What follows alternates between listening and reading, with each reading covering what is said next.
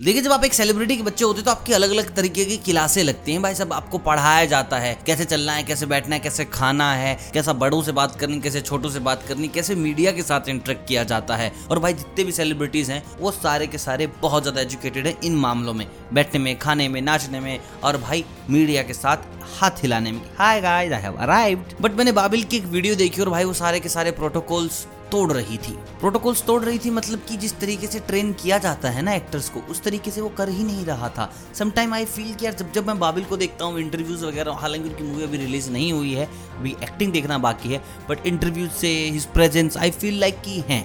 अभी ना इरफान खान साहब अपने साथ ही हैं। भाई देखिए, बाबिल आए मीडिया के साथ and first time I saw something very unique Babil ने भाई लोगों के साथ हक की, जो फ़ोटोज़ खींचे रहे थे, जो पेपराजी जिसको बोलते हैं मीडिया वाले जिनको बोलते हैं, भाई सबसे आते के साथ सबसे पहले सबसे हाथ मिलाया, सबके गले लगे। अब यार, ये फेक भी हो सकता है रियल भी हो सकता है आई डोंट नो बट यार, लग नहीं रहा था, मेरे को बिल्कुल भी फेक हो गए।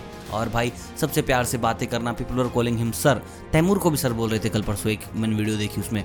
और यहाँ जब उनको सर बोला था नहीं बोला यार we are of equal age call me bro I am calling you bro तो ऐसा सर्वर छोड़ दो यार।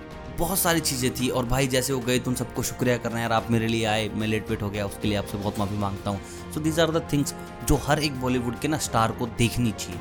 ये video is not like just video ये उनके लिए ना एक लेसन होना चाहिए। भाई उनके पाठ्यक्रम में लगवाओ ये चीज़। बाबिल कैसे इंटरेक्ट करता है? इंटरेक्ट लाइक बाबिल बाकी फिर आधी चीज़ें तो खुद सीख जाएँगे। बाकी यार आप मेरे को बताओ कि यार ये बाबिल बंदा ऐसा इरफान खान साहब क्या दिलाता है कि नहीं दिलाता? हालाँकि उनका बेटा है। बेटा इतना ज़्यादा कैसे हो सकता है कोई सिमिलर डू लेमिन कमेंट बाकी मिलता हूँ बहुत जल्द। तब तक आप सभी अलविदा।